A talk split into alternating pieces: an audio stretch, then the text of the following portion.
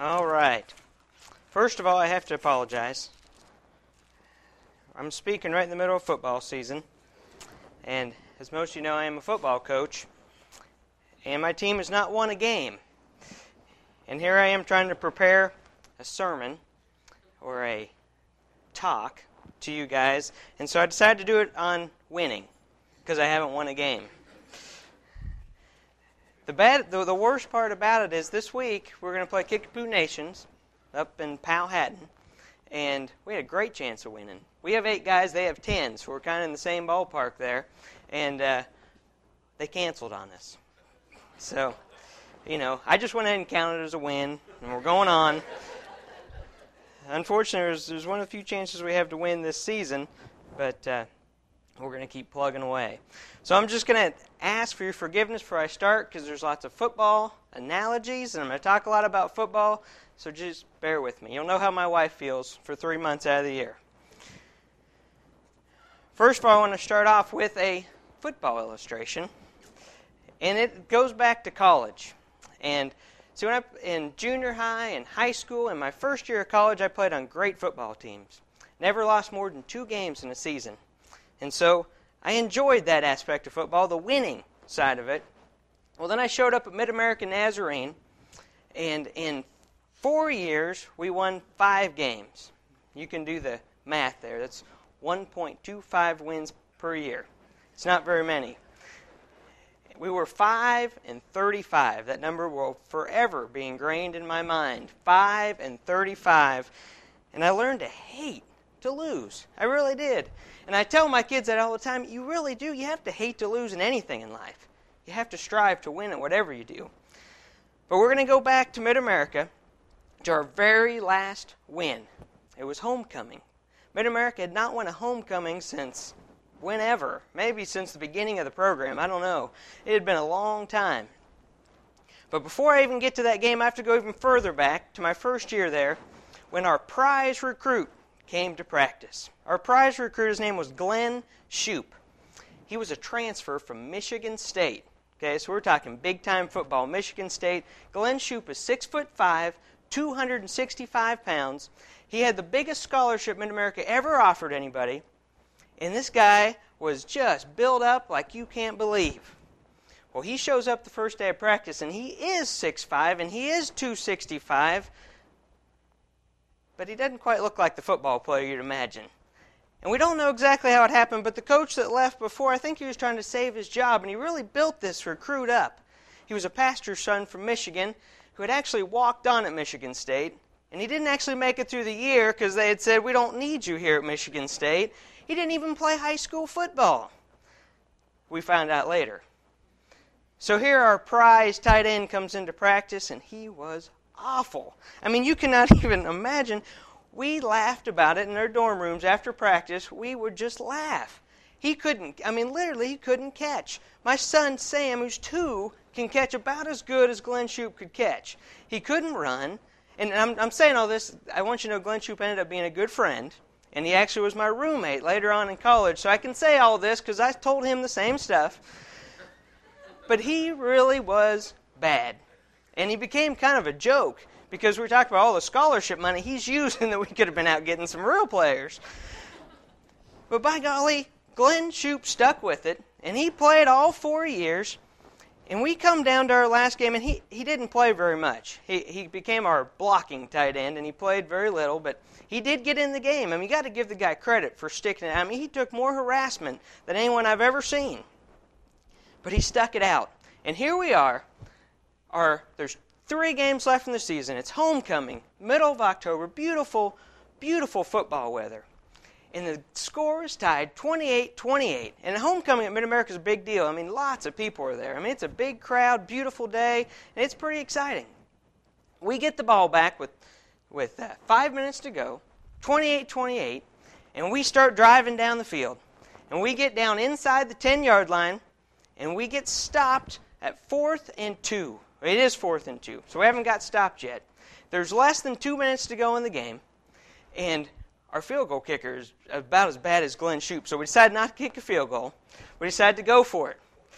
Um, forgive me, I'm being kind of rude here, but anyway, we call timeout. We go to the sidelines, we huddle up, and I didn't even realize Glenn was in the game at this point, but he was. And we call a 38 bootleg cross. Okay? What's happening is I'm faking to the running back, and I roll out that way, and one tight end goes here to the corner of the end zone, and the other one drags along the back of the end zone. Well, normally you hit the tight end right over here, who's Pedro Ibarra, and Pedro's a good player. He was a good tight end, and in my mind, I'm thinking I got to hit Pedro here. He's going to be wide open right there. Well, after I make the fake, and I'm rolling out, which happened a lot at Mid America, we missed a block over here. So I'm scrambling now, and I get away from one tackle, and as I'm coming out, I see this big blue 85 in the back of the end zone. And if I'd had five minutes to think about it, I'd have realized that's Glenn Shoup, don't throw him the ball. But I didn't have time. I threw the ball, and you, you've just got to imagine this. It hits him in the chest. His arms flap around it like this, and just as he catches it, he just gets leveled by a linebacker coming from the inside, and just you could see his head do this, and he hits the ground right. And I was I was getting tackled as I threw it, and so I'm watching this from the ground, and I think he's dropped it. Oh, great! He dropped it, and I see the referee's hands go up, and Glenn Shoup won the game. He caught the game winning pass. I don't care if it was by accident. He caught it, and we won. But this guy, Glenn Shoup, is just, I mean, even now, he is he's a highly successful man. And you, you just, you have to know this guy. He could persevere through anything. He took more harassment. But three things that I see in Glenn Shoup is number one, he was bold and courageous because you know a lot of people would have quit if they showed up and they were that bad and people verbally abused the guy, and he withstood it. He had courage and was bold. Number two, he didn't just go through the motions. He strove to make himself better. And he eventually was playing for us, and he eventually won our very last game that we won at Mid America, the homecoming game, the first homecoming game we had won in years. And the celebration was, I mean, we were jumping on this guy. I mean, the big dog pile in the end zone. Glenn Shoup was now our hero. He won the game for us. I mean, it's, it's incredible. It's incredible. It's amazing what winning can do for your self esteem, I guess, for the esteem of a, of a football team, especially. And before I continue on winning, I have to go to losing, because that's where it all starts. And see, we live in a world that is a world full of failure and sin because we live in a fallen world. In Romans 3:23 it says all have sinned and fall short of the glory of God. Every one of us has sinned. Every one of us has failed at one point or another in our lives and we will fail again most likely. Even our heroes in this world are failures. I started thinking about this week. You know, baseball players, if they hit the ball 30% of the time, they're the best ones. Think about that. They're up 10 times, they hit it 3, and they're the heroes. They're the ones that do a good job. Then you think about people like Randy Moss. Does everyone know who Randy Moss is? He's a wide receiver for Minnesota. He's six foot, whatever, great athlete, unbelievable football player. Well, this week, I think he got arrested twice, or I can't remember. At least at least twice. He had marijuana in his car. He, I mean, just, I mean, you you look at these people that we make into heroes, and they are failures. Even when we go to the Bible, you talk about Peter, the rock. He was the one that's going to stand by Jesus no matter what. He's going to stand next to you. I'm not going to leave you. I'm not going to forsake you. And Jesus tells him, You're going to deny me before the night's over. No, I won't. Well, guess what? He did. He failed too. He was the rock. He's the rock of our church. And he failed.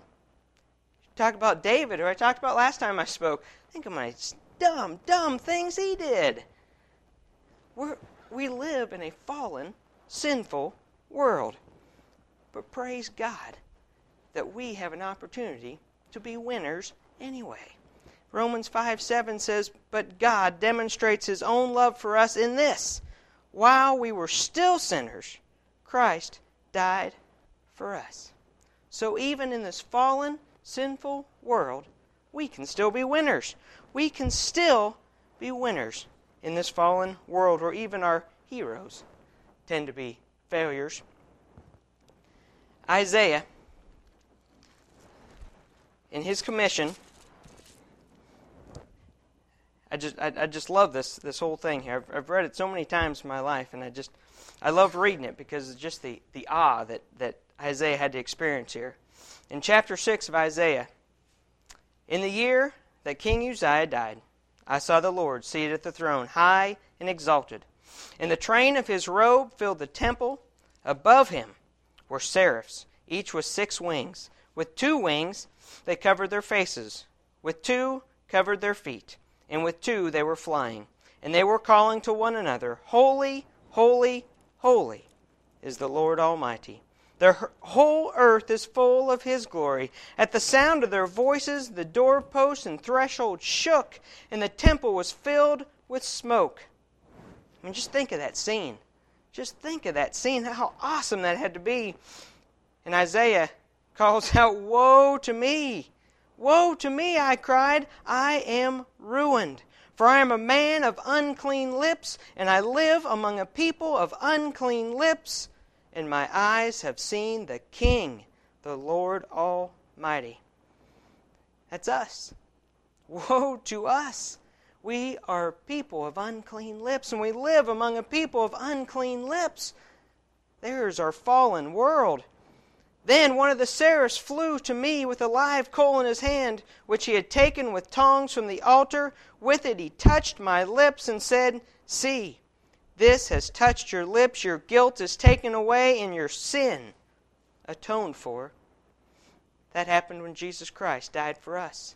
His blood has taken our guilt away, and our sins are atoned for. So that we can be like Isaiah and go on to be great men of God. Then I heard the voice of the Lord saying, Whom shall I send? And who will go for us? And I said, Here I am. Send me. Here I am. Send me. That scares me to, to even think about saying that because I may end up like Sir Jukalot or whatever his name What was his name? Sue Jerk Jukemore the, the guy, Jukamore, that's it. Something like that. Sounds like a good football player. Because when you stand before God and you say, Here I am, send me, send me, that's bold. That's courageous because you don't know where He's going to send you.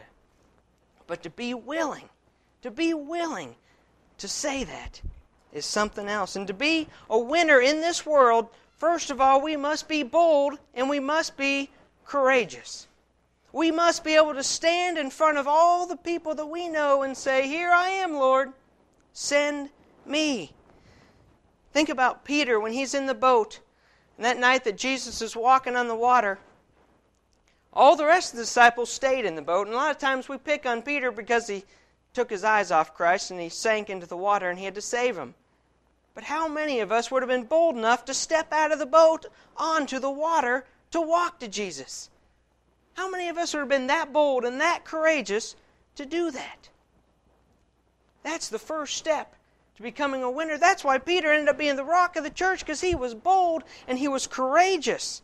Think of Joshua and Caleb. Twelve spies go in, ten of them come back and say, Forget it. They are huge. There's no way we can defeat them. Joshua and Caleb stand up with boldness and courage, and they say, Yes, we can because God is on our side. Yes, they are big. Yes, they, they probably could defeat us if we didn't have God on our side. But we do, and that's our land that God promised us. So, with courage and boldness, they were blessed. And God's people went in because of jo- Joseph, or Joshua and Caleb. The second part to being a winner for Christ is that you must strive to win because you, you will still fail and you must strive. And this, you may have heard this, I know it's a cliche, but you can't go through the motions. So you guys may have heard that a hundred times, but I guarantee I heard it more. Because every football practice and throughout my life, my dad yelled that at me. I remember one practice in particular. Now, don't turn them into SRS, please because he doesn't do this anymore. I'm, I'm kind of just kind of halfway going through practice, and I'm a senior, and I think I dropped a couple snaps. I can't remember exactly, but just wasn't wasn't doing my best. And next thing I know, I'm getting kicked right in my tail pad. He'd come running up behind, he kicked me right in the tail pad, and started screaming, Quit going through the motions, the way the football coach would, right in my face. And I'll tell you what, after that, I didn't go through the motions. I got, I got kind of worked up and started practicing a little harder. But, but that saying, I mean, think how many Christians that you know, think how many churches that you know that just go through the motions. I do it myself. I, I dread these mornings I have to come here and talk because I have to prepare all week for this. I have to prepare Sunday morning. I have to be nervous and I have to make sure that I'm ready to talk to you. I like the Sunday mornings where I can sleep in, well, as much as you can with three kids. But sleep in, read the paper, drink some coffee. Oh, honey, it's 10 o'clock. We're going to be late again. Let's go. And we show up. And we show up to church. I love what Sean said last week. Prepare your hearts and your minds. Don't just go through the motions. Don't go through the motions at work or wherever you're at. Live your life for Christ all the time with all that you have. Paul, in a couple different places in Colossians, he tells us whatever you do, work at it with all your heart as working for the Lord, not for men. And then he tells us, Do you not know that in a race all the runners run, but only one gets the prize? Run in such a way as to get the prize. Would you imagine running a race and just kind of jogging along where everyone else is passing you? No. You run hard. You go all out and you try to win at everything you do. And it sounds simple. It's, it sounds, but we don't do that in our Christian walk. It is so easy to go to work and say ho hum. It's so easy to come home to the family and say ho hum. But that's not what it's about. God's telling us to go all out all the time. Run in a way as to win the prize all the time. All the time at home, at work, at church, everything we do, Christ should just be poured out of us, and we should be doing everything we can to serve Him with all of our hearts. I went right out of uh, right after my junior year of college. I went to a church in Wichita, and I was the youth pastor, an interim youth pastor, big, huge church, big, huge youth group, and we went to Mexico for one week. We stayed in Tecate, Mexico, and we stayed at a church camp. And they tried to attract people, people, kids from Mexico to come to this camp. Well, we went down to kind of clean the place up and make a sidewalk and put a floor in their church that was just a dirt floor. And I'm telling you, this place was just, I mean, you guys have been to it was just disgusting. It really was. And, and the people that even worked there weren't that clean. And it was just kind of a depressing atmosphere. But I'll tell you what, you got into church and I didn't even understand what they were saying. And it was incredible. We had to listen through an interpreter. I mean, it would take something out of it, don't you think? It would. But it didn't. The Spirit of God was in that place. And these guys would sing, and you knew they meant it with all of their hearts. They didn't just go through the motions, it was awesome. It was an incredible experience. And I remember that next week coming back to that church in Wichita and sitting in a Sunday morning, and they had their bell choir, and they had their choir of a hundred and some people, and they had their senior ministries and their youth ministries and every single ministry you could think of. But something was missing because they were just going through the motions. And they weren't a bad church. I'm not saying that. But so many of them were just going through the motions. You go down here to this little dirt floored church, and God is there, and it's an incredible experience. And you come back where it should be just an incredible experience with choirs and bell choirs and everything else you have, and something was missing. Because we had experienced worship with God. We can't just go through the motions and expect to be winners for Christ day in and day out. The last thing that winners do is they make those around them winners. We talk about Michael Jordan. Okay? Michael Jordan, most of you have heard his name. Hopefully, every one of you heard his name. He won five world championships with the Bulls. Five NBA world championships with the Bulls. Now, those around him were okay. Scottie Pippen was a decent player.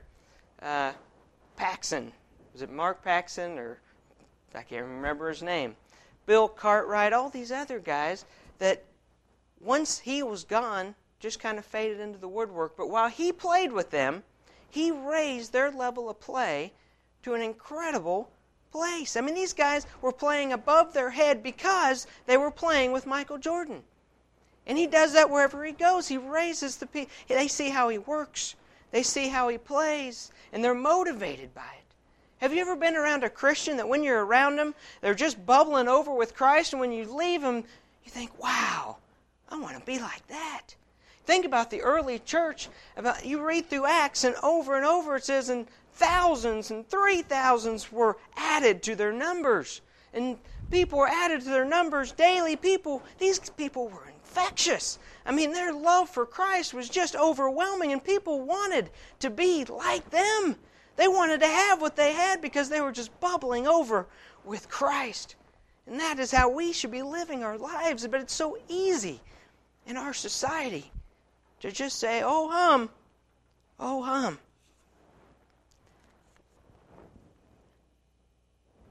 Kind of in conclusion, I just want to come back to the point that Christ did die for our sins. But the most incredible thing that he did was that he was victorious over death. He conquered death and made us more than conquerors. That is mind boggling. This Creator, the Alpha, the Omega, the beginning and the end, loved us so much that not only did He die for us, but He rose for us so that we don't have to die again. We get to be with Him. We get to stand before Him in glory. I love to watch passion plays and, and listen to songs that sing about Christ's resurrection. There's so many of them. It's such a powerful thing to talk about. It's such a powerful moment in history that he conquered death and he raised from the dead for us. For us, so that we could be conquerors also. So we don't have to be failures and sinners in this world, but we can rise above it. And we can be winners.